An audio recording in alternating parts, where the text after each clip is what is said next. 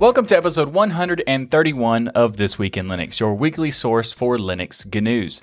From the Destination Linux Network, I'm Michael Tunnell. If you're new to the show, this is the podcast that will keep you up to date with what's going on in the Linux world, and I'll give you my take as a 20 year plus Linux user. Coming up on this week's episode, we've got some big desktop environment news with the latest release of XFCE with 4.16, and the GNOME project announced UX changes that are coming to GNOME 40. There's also a lot of app news this week with releases from Caden Kdenlive and Darktable. Plus, we'll check out some new apps such as NeoChat, which is a new Matrix client from the KDE team, and a Markdown editor called Zettlr. We've also got a bit of gaming news this week to check out. For example, we've got an Odroid powered Nintendo Switch like device, and we've got some really interesting gaming updates to the Linux kernel. And since this is the last episode of the year, you may have noticed that there's some decorations. If you're listening to the audio only edition of the show, this may be one of the episodes you want to check out the video version to see all those decorations because it's it's quite festive. We've got all that and much more coming up right now on This Week in Linux.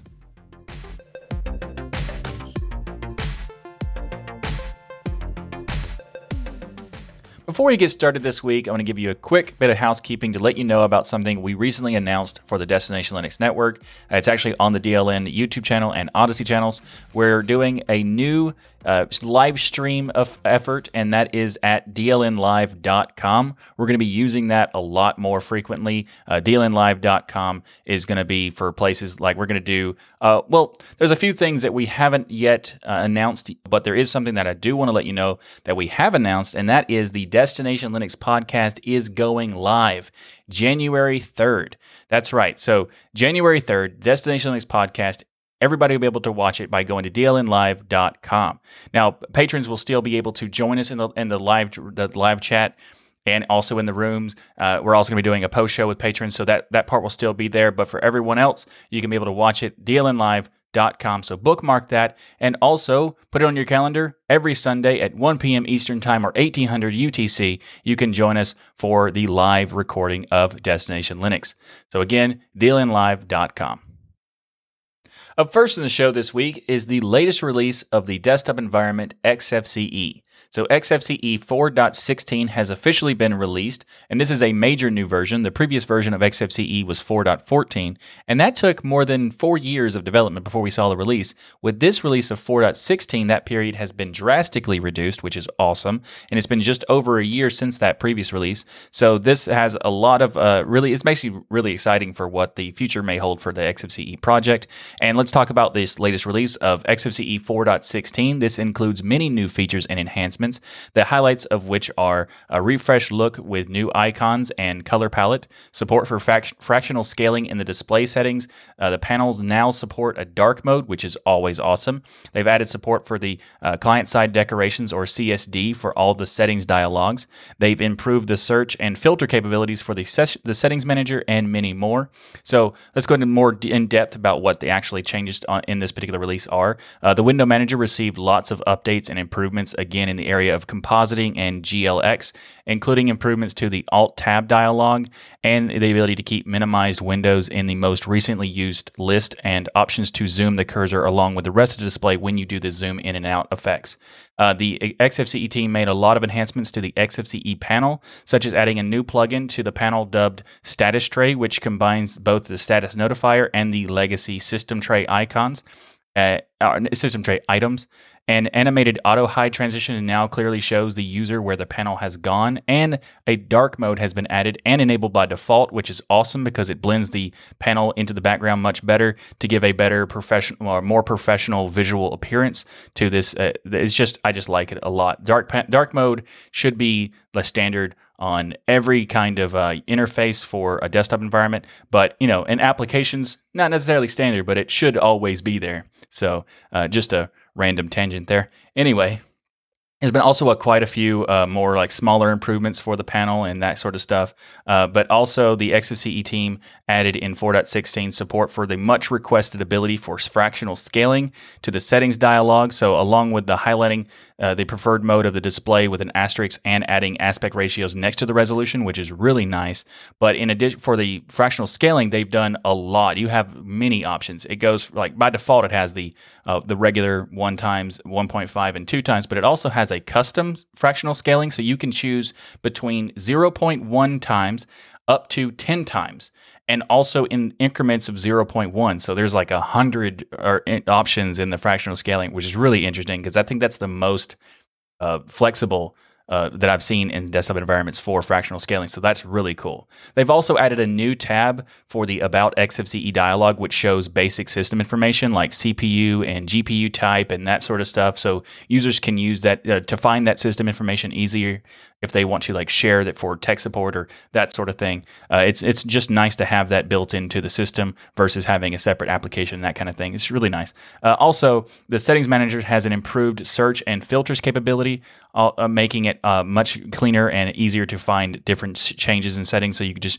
really easily uh, just type in what you want and it will automatically filter it for you, which is really cool. And they've also made some updates to Thunar, which is X- XFCE's file manager. This received quite a few notable features features and a bunch of bug fixes. Uh, some of these features are uh, the ability to pause and resume copy and move operations, which is really nice. Uh, a lot of uh, file managers don't have that, and I think that they all should. So that's really nice to see that. They've also added support for queued file transferring, the ability to remember view settings per directory, and get support for transparency in the GTK themes for Windows, which is pretty cool. XFCE 4.16 will be available in distributions in the coming days, weeks, or months, depending on the particular Linux distribution you use. Like for example, Debian is not typically up, you know, known for doing updates, but uh, Debian Bullseye might actually get this update because they did release it before the feature freeze, which is very nice. So for those who are Debian users, you should get it in the next release. Uh, if you'd like some more information about the latest release of XFCE with 4.16, I'll have links for their announcement, the tour of the X- of XFCE 4.16 that the team made, and also an article on FrontPageLinux.com that I wrote. So all of that, links in the show notes. Up next in the show, we got some interesting news from the GNOME project. The GNOME project recently announced that some some interesting design changes that they're planning to do for GNOME 40, and GNOME refers to it as reimagining the activities overview. There are some significant changes in this that I think some people will have an issue with, but also I think there are some things that they are doing that make this kind of interesting. So this is scheduled for March 2021, they hope, for the next release of GNOME 40. And they've said that they're working on updated designs for activity overviews. This also applies to other things like the app grid is going to get some changes and the navigation of, of the shell is going to get changes and stuff like that. Uh, but the biggest and most obvious change is to the activities uh, overview. And that is they're going to be doing a changing up the design from a vertical design to a more horizontal design and having the virtual desktops much larger than they were previously previously on the GNOME 3 shell. So the, the GNOME blog says that the design goals are to better over, have a better overview for spatial organization, a helpful boot and empty states, improved touchpad navigation, which is great, uh, and more engaging app browsing and launching. They say that the new design reimagines the activities overview using a, a strong spatial metaphor. Workspaces are arranged horizontally and have a physical quality to them. Not totally sure what that means. They say that workspaces appear in, in in a continuous sequence from left to right. This sequence can be panned and scrolled. Uh, windows have app icons on, on them to help identify identify what those windows are, and also the window title being uh, shown on hover when you hover over the the windows in this new overview. So it's an it's an interesting design.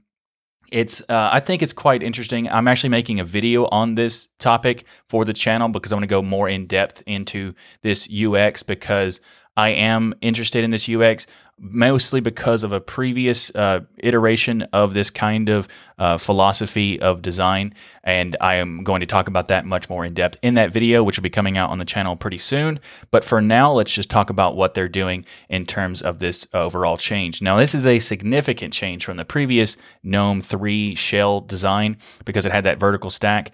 And that vertical stack, which was much smaller, but also a lot of people like that because it had all in one. And this is having where you have basically one available at any given time and there's other sections that show you can you know slide across but what's really cool about this change is that they're going to be adding touchpad navigation. And touchpad navigation is really cool because in this particular ex- example, they haven't said ex- like exactly how much like functionality is going to be added to the touchpad uh, navigation, but they have said that they're going to do a four finger swipe, which is awesome because what that means is that you can use uh, four touch points for your four fingers and go left and right, and it'll be able to slide back and forth between different virtual desktops.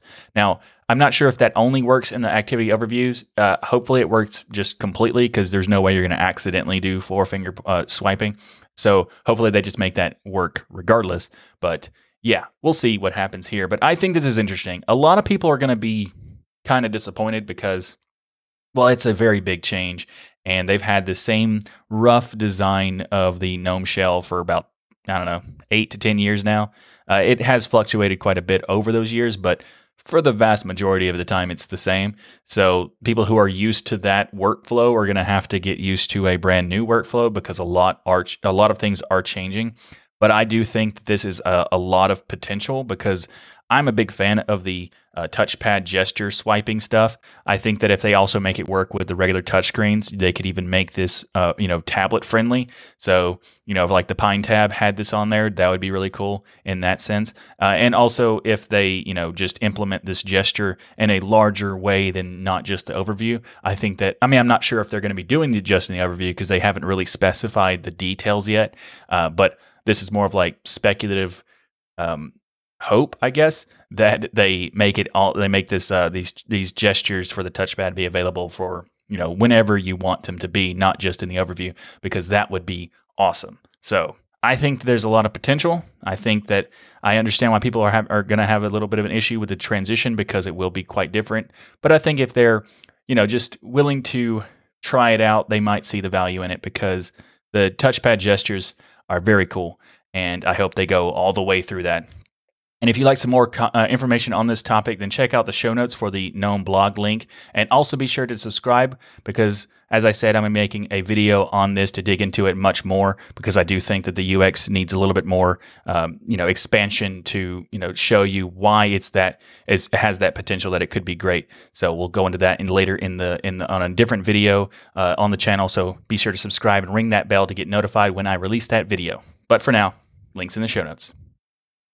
Up next in the show, Hardkernel, the company behind Odroid boards, have been making all sorts of interesting products, many of which are in the retro gaming space.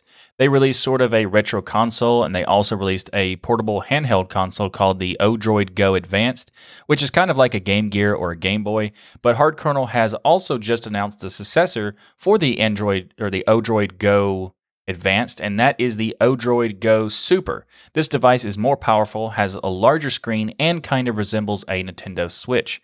So, this is a 5 inch handheld PC built for retro gaming. It's running Linux on a Rockchip RK3326 quad core Cortex A35 processor. It's running Ubuntu 2004 with Emulation Station, and it allows for you know, retro games through emulators like uh, games for Sony, uh, PlayStation games like Nintendo games, Atari games, Sega games, and more. It has a 854 by 480 display, which is a 5 inch screen. This is actually replacing the 3.5 inch screen that was in the Odroid Go Advanced. It has a higher uh, capable battery from the previous one, so the the Odroid, the OGA, we'll call it that. The OGA had 3,000 milliamp. This is a 4,000 milliamp, so that's awesome. They added a second analog joystick. Uh, they added dedicated volume buttons. Uh, they also have uh, changed some stuff for the micro SD card slot. This is not necessarily a big no, like thing that you know normally you talk about, but I just want to make a quick note. They changed the micro SD card slot to have like a spring, a push spring eject, which is all of these boards and every product that has an SD card slot should have the, this because basically what it does is that when you push in the SD card, it will kind of like lock it in, and when you push it, you push it again to get it out, it will kind of like you know give you a little bit of an extra push to get it out for you, so it doesn't make it where you have to like kind of like get weird tweezers to get it out in some devices. So I think all of these kinds of boards and devices should have a push spring eject. Just uh, that's a side tangent, but I do think they all should do it. And this uh, this particular device, the o- Odroid Go Super, has uh, two different options for the enclosure. It's a it has one that's a gray and another one that's a like a clear but sort of like a white tinted. So it's kind of like a transparent uh, enclosure. So those, that's kind of cool. Also, it's interesting that the gray color they call it dim gray and that's that's their description of it, not mine. Uh, but I, I kind of wish there was a black, like a matte black edition. That'd be cool. Uh, but anyway, this is really cool. It's actually going to be started to be sellable or purchasable at the end of January 2021 for only eighty dollars. So that's really interesting. And uh, it has so just a little quickly the, the specs for this particular device is like I said, it's a 1.3 gigahertz quad core RK3326 rock chip. It has a Mali uh, th- G31 MP2 GPU. It has one gigabyte of RAM. It also has a 3.5 millimeter headphone jack, and it has a, like all the the standard buttons you would expect on this kind of device, like the A B X Y and the the shoulder buttons and all that. But it also has uh, F1 through F6 buttons. So that's pretty interesting. So you could do it for uh, integrate interacting with the system on the device. So that's cool. Uh, and also, in addition to that, it has expansion slots like a 10 pin header for GPIO, which is very interesting. So anyway, I'm looking. I'm I'm very interested in checking this out. I I'm Anyway, if you'd like to learn more about the Odroid Go Super, then check the links in the show notes for more information. This episode of This Week in Linux is brought to you by DigitalOcean and their app platform. DigitalOcean's app platform service is a solution to build modern cloud native apps. Use a simple, intuitive, and visually rich experience to rapidly build, deploy, manage, and scale apps. It has support for Node.js, Python, Go, PHP, Ruby, static sites, Docker, and more. So they actually have this is really interesting because they have a zero infrastructure management. What what does that mean? Well, you simply put point your, your GitHub repository to the app platform and it will let do all the heavy lifting for you. It handle, handles the infrastructure like app runtimes and dependencies so that you can push code to production in just a few clicks. Uh, secure apps automatically as well. They create, manage, and renew your SSL certificates and also protect your apps from DDoS attacks, which is awesome. And you can run code with little to no customization. App Platform uses open cloud native uh, standards and also automatically analyzes your code, creates containers, and runs them on a Kubernetes cluster. As a listener of the This Week in Linux podcast and a member of the DLN community, you can get started for free, better than free. In fact, they'll give you $100 free credit by going to do.co slash DLN. Again, go to do.co slash DLN to get started with your $100 free credit on DigitalOcean's new app platform. And we want to thank DigitalOcean for sponsoring this episode of This Week in Linux. The Kdenlive team have announced the release of the 20.12 version of this open source video editor. This is my preferred video editor, actually, and it has been for years. They have been doing a lot of great work in recent years, and I'm so excited to talk about the future of the project and what it holds. Uh, and also, this particular release of 20.12 has some interesting things that a lot of people have been requesting, uh, like, for example, the same track transitions, which makes it easier to do an editing workflow because the previous thing you had to have one uh, one clip sitting on top of another clip, and then you do a transition that way. Now they're now doing it so you can have it all on the same track, which makes it a lot easier for some people to get started, kind of like a beginner stuff, because it it kind of feels more intuitive that way, which is pretty cool. And this is activated by selecting a clip and pressing the uh, the U or using the uh, icon on the timeline toolbar to do it as well. So that is really cool. It's a nice way to get people who are you know not familiar with video editing to get it much more easier to transition into doing that sort of stuff. I did not mean to do that pun of transition to transitions, but I did. So there we're gonna we're gonna leave that. Also, they've added a new subtitling tool, which is awesome. You can add and edit subtitles directly in the timeline on a special subtitle track, which is fantastic. You can also use a new subtitle widget. I think that is really cool to be able to build it into the out the uh, the, the video. Hopefully, it's not only just a a video thing, but also a metadata thing. That would be fantastic.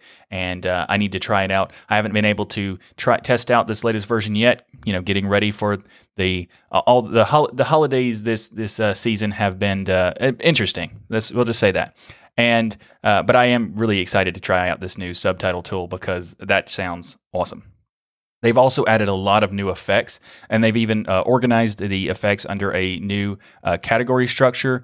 And they say that it's it's clear and comprehensive. And I think that this is a, a really cool idea because the, the, way that they had the effects was a little bit confusing with the composition versus effects and the different categories. I'm, I'm glad that they're uh, improving that part as well.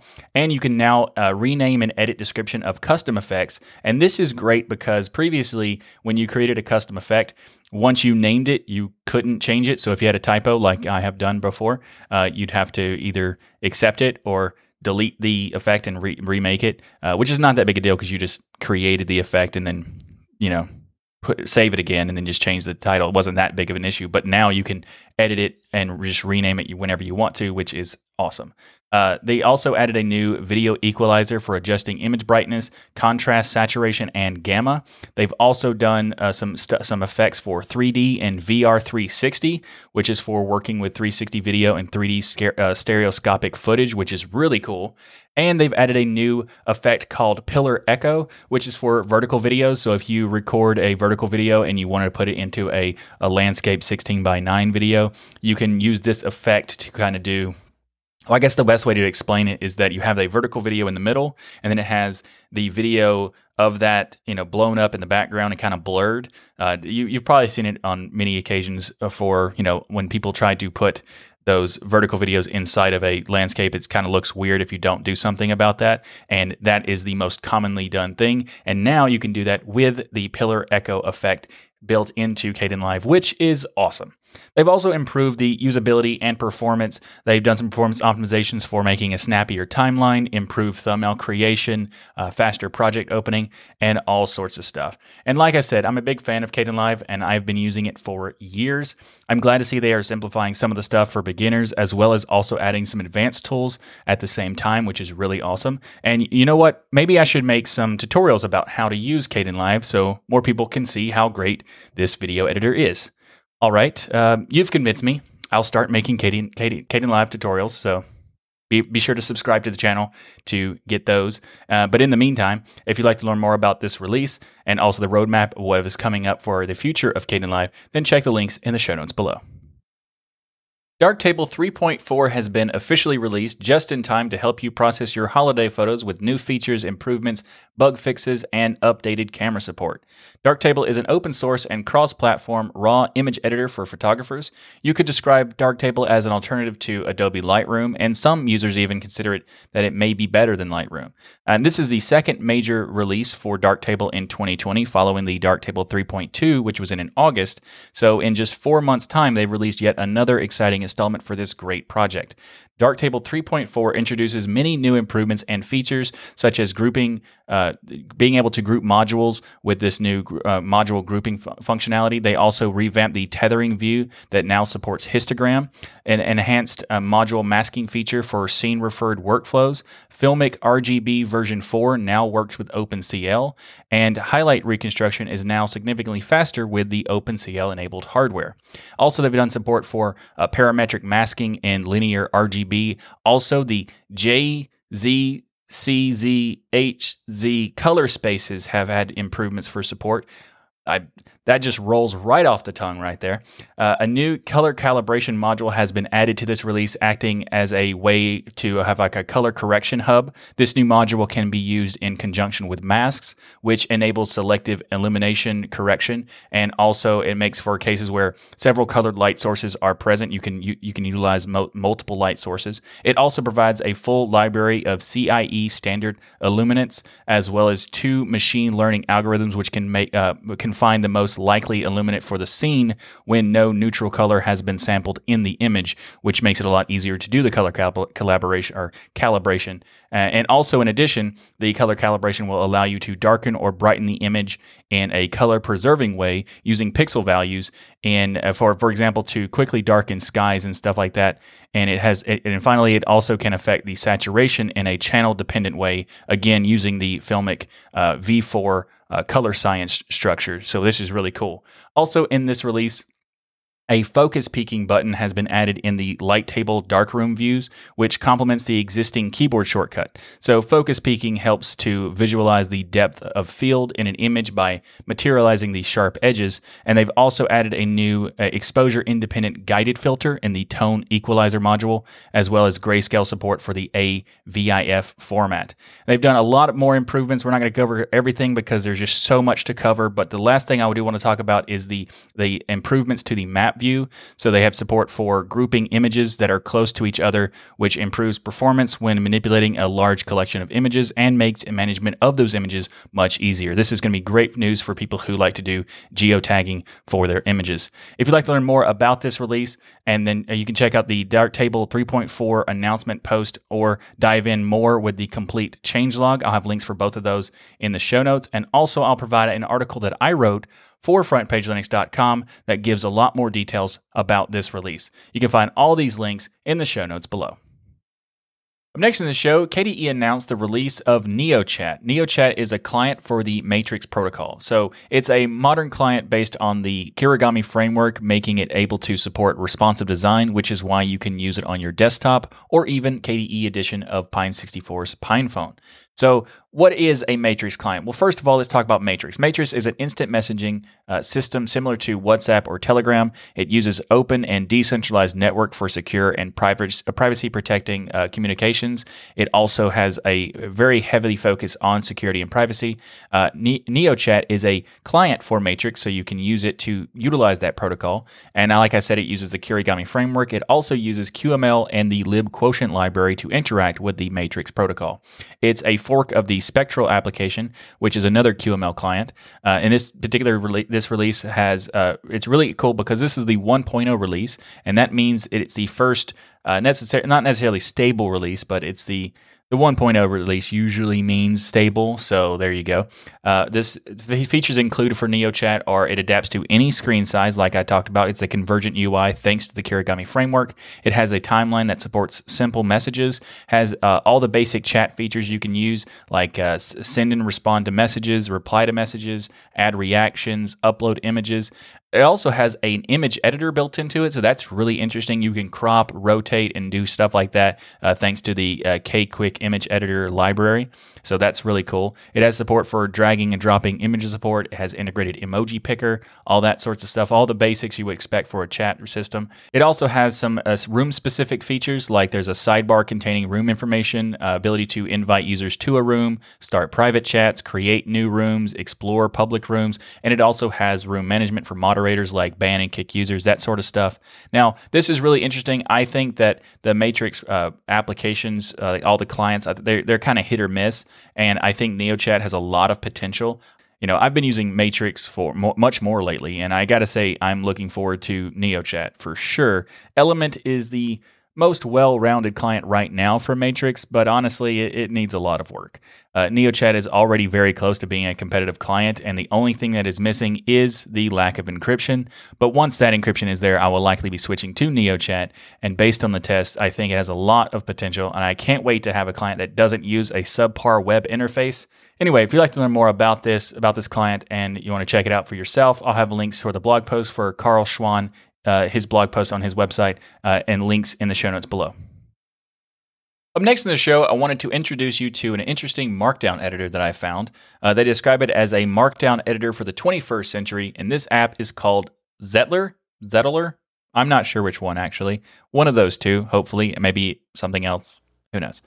Anyway, this helps keep all your notes and text in one place. It's an interesting way of doing Markdown as, as a note editor, but they also have advanced features uh, that are tailored to uh, researchers, journalists, and novelists. It's an Electron based app, so for those who are not fans of Electron, there you go. That's just so you know. But it has features like uh, code highlighting for many languages. It has typewriter mode, uh, screen reader support, search algorithm with integrated heat map, which is really interesting. It also has a reference or citation management system. Integrates well with uh, reference managers such as Zotero, uh, uh JabRef or JabRef or Juris-M. I don't know if I said those right. And it has a it has the very necessary support for dark mode, which as I've said previously in this in this episode and other episodes, everything should have dark mode at least as an option. Anyway, it also allows you to connect uh, pieces of information using the Zettelkasten methodology, which has support for links, file IDs, file tagging, that sort of stuff. If you'd like me to explain what the Zettelkasten methodology is, I, I, I don't know. I looked it up actually in order to, to explain it for this topic, but uh, well, let me just give you the quote from the introduction page that I found for the methodology and how they explain it. So they say that the Zettelkasten method is an amplifier of your endeavors in the realm of knowledge work. Yeah, so that clears it up now, doesn't it? If anyone out there in the DLN community is familiar with what this methodology is, then please leave a comment to this episode on YouTube uh, or Odysee or the DLNforum.com because I would like to know what this means because that was not very helpful. Anyway, if you'd like to learn more about this app as well, uh, then as always, you'll find links in the show notes below. This episode of This Week in Linux is brought to you by Bitwarden. Get started right now with your free account at bitwarden.com/dln. A password manager is software that allows you to have a peace of mind that knowing that your online accounts are safe and secure. How does it do that? Well, securing your online accounts is very important because the best security practice for passwords is to have different password for every account on every website that you sign up to. And sure, that makes sense as a policy, but without a password manager, that is also a very painful thing to do. Bitwarden solves all of this by providing tools to store all of your passwords in a secured vault, tools for auto-generating those passwords for you, and automatically filling in those passwords on login forms so that you don't have to. You can access your data across multiple types of devices, like your web browser, uh, using their mobile apps, desktop application, or even on the command line. Bitwarden uh, seals your private data in with end-to-end encryption before it ever leaves your devices, so you know you're the only person who has access to your data.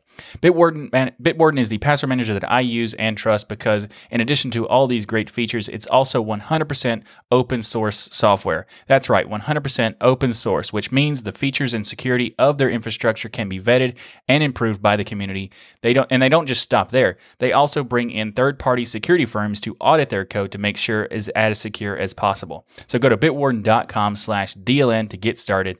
And did I mention you can get started for free? Well, you can. But also, I think that you'll want to check out their premium account because there's a lot of great features in there. There's one gigabyte encrypted file storage, two step login with YubiKey, U2F, and Duo, Vault health reports, priority customer support, Bitwarden's own authenticator tool for temporary one time passwords, and you get all of this for just $10 per year. That's right, $10 per year. Make the smart move like many from the DLN community have and go to bitwarden.com slash DLN. This lets you get peace of mind for your passwords and other sensitive data while also supporting a company that truly gets open source. Sign up for their $10 per year premium account to let them know that you appreciate them supporting open source and supporting This Week in Linux podcast. Go to bitwarden.com slash DLN and get started. And thanks to Bitwarden again for sponsoring This Week in Linux. Up next in the show, we have the first of the gaming section. So, this the Steam Winter Sale. The weather outside is frightful, but the Steam Winter Sale is back, which is delightful. Right. You're welcome. But seriously, though, the Steam Winter Sale is back, and a lot of great games are on sale from now until January 5th, 2021. Uh, Sid Meier's Civilization 6 is on sale for 75% off, which makes it $15. They also have a Platinum Edition that's also on sale with another huge uh, discount, which makes it normally is the price for that is $168, but you can get that whole print Platinum Edition for uh, 39 something. Also, Total Warhammer 2. Uh, this is on discount for 66% off. Uh, Stellaris has uh, 75% off. Stardew Valley has 33% off. And also, Tabletop Simulator, Terraria, and Oxygen Not Included all have 50% off. So those are, and these are these are games that are native to Linux, but there are quite a few available in the Winter Sale that also are supported by Proton. So there's there's that. Uh, there are a lot of other games on sale right now. So I do apologize for your wallets. Uh, even the game that we talked about on Destination Linux last episode, the Jackbox Party Pack 7 is on sale. So if you want to check that out, that's 25% off. And as a side note, there are they are currently collecting votes for the Steam Awards. So if you want to participate, that there you go. And uh, the link in the show notes is a link that will be giving you. I have, I have two links. One that'll be going to the direct for the Steam Winter Sale, and also a link for the uh, a direct thing for just games that are on sale for Linux support. So I'll have that for you as well. And also, real quick, if you are a gamer in the in the DLN community and are not a member of the DLN Steam group, you should fix that right now. We do have a Steam group, so I'll have a link to in the show notes for both the the links for the uh, Steam Winter Sale, the, both of those links for there, and also a link for the DLN Steam group if you'd like to join it. So links to all that in the show notes below. Up next in the show, we had some more gaming news related to the PS5. So, this is actually Sony has announced official Linux driver for the PS5 controllers. It supports the PlayStation 5 DualSense game controller. It's just over 1,400 lines of code, so they are putting in a lot of effort in this. It has support for uh, both USB and Bluetooth modes all the all the key functionality is supported, even uh, LEDs, motion sensors, touchpad, uh, the battery support, rumble support, even the light bar is supported in this. Uh, they have not yet supported uh, the specific unique features for the DualSense controllers, like adaptive triggers or the VCM based haptics. They say that these features require a large amount of data and complex data structures, so that they're not available yet. But there are there is work being put into it to make that work. So this is really cool that they have uh, put in the effort to get the PlayStation 5 uh, DualSense game controller supported in Linux. So that is awesome. And also, it's really great that the Sony company themselves are doing it. So it's official support, which is fantastic. Uh, I actually was going to get a PS5 and then I realized it didn't have support. So I purchased a PS4 controller recently, just like a week ago. So it's kind of, you know, like bad timing for me. But at the same time, uh, it is cool that they're doing that. It's also currently under review, so it's not queued up right now for the main lines yet. So we're not sure what next or what kernel will have support for that, but hopefully pretty soon. If you'd like to learn more about this, I'll have links in the show notes below. So, up next in the show, we're going to talk about something that is very interesting related to an update to the Linux kernel that is being proposed in terms of a, a new port for the Linux kernel. Uh, so, the, the kernel is an awesome piece of technology for a variety of reasons. It's been in development for decades, it has thousands of contributors across that, that time. And thanks to the open source nature of the, of the project, it can run on practically anything. And to prove that yet again, uh, the open source developer uh, Kasanen, uh, Kasanen, uh, uh, sorry, I butchered that probably, is also a contributor to the Mesa drivers and Linux graphics stack, and is proving that that the point about running on practically anything is definitely possible by because uh, announcing on Christmas Day this year that they've created a brand new port to a game console that was launched more than two decades ago. They created an N64 port named N64 Bootloader. And what exactly does this mean? Well, it means that you can now boot Linux on an N64. Yes, bare metal support for the Nintendo 64. Uh, the binary is a 64-bit MIPS build that can be loaded on the N64 with a flash card. So th- this is a quote from the kernel.org message board from Lauri says that here's a port for the Nintendo 64. At least two people have done such a port before, but they didn't submit it. This is not based on either of those ports though. Submitted as a uh, RFC or ref- request for comments because I'm not sure if it's useful for th- to have this merged. It's an old niche and limited platform. Uh, so, but this does beg the question: But why? Why do this. So Lauri says that having Linux uh, Linux available on the N64 makes it easier to port emulators or console games. Plus, the N64 page on the linuxmips.org website can now be edited to no longer say vaporware, and most importantly, because I can. And I gotta say, these are great reasons to port Linux to the N64, especially the because because they can, and that's awesome. Uh, uh, and I also I seem to be becoming more of a gamer lately, or something, since I talked about the Sega Dreamcast last week, and now so many topics about gaming this week. I'm not sure exactly, but you know, I, am kind of leaning towards more of the gamer aspect. Maybe I should start streaming on DLNLive.com. That's right. Remember, we have a new live page for you to check out, DLNLive.com. Anyway. Links for this announcement for the Linux port to the N64 are in the show notes below. And finally, this week, I want to talk to you about Front Page Linux. So, frontpagelinux.com, what is it? It's a website with news, articles, tutorials, opinions, and so much more focused on Linux and open source. In addition to all the great content, one of the coolest things about FPL is that you, yes, you listening to the show can write front for Front Page Linux. In fact, I decided to write more on Front Page Linux myself this week. And if you'd like to do that too and become a contributor to FPL, then it's, this is what you need to do. Go to frontpagelinux.com and click on the contribute link at the top of the site. This will take you to a page that explains the process of becoming a contrib- contributor to Front Page Linux and also how to submit content to FPL. Anyone is welcome to contribute to FPL, so if you're interested, then please get in touch. We are currently looking for people interested in posting uh, news stories, tutorials, opinion pieces, and stuff like that. So if this sounds like something that you'd like to do, then go to frontpagelinux.com to learn more. Thanks for watching this episode of This Week in Linux. If you like what I do here on this show, please like that smash button and be sure to subscribe. Also, ring that bell to get notified when we make new content and new episodes on the channel. If you'd like to support the show and the channel, we have multiple ways to contribute via PayPal, sponsors, uh, Patreon, and more. You can learn more by going to tuxdigital.com slash contribute. Or you can order the Linux is Everywhere t-shirt by going to dlnstore.com. This is the shirt that shows that whether or not you know that Linux is there, it probably is. So check that out at dlnstore.com. We also have ways to contribute without any cost to you by using our affiliate links. You can find links for places like Amazon, Humble Bundle, and many more by going to tuxdigital.com slash affiliates. And if you'd like some more podcasting goodness from me, then check out the latest episodes of Destination Linux and Hardware Addicts because I'm a co-host of both of those shows on the Destination Linux network. And just a reminder, this show is live every Saturday at 1 p.m. Eastern Time. So join us all in the live chat room to discuss all the latest Linux news each week. Go to dlnlive.com to check that out.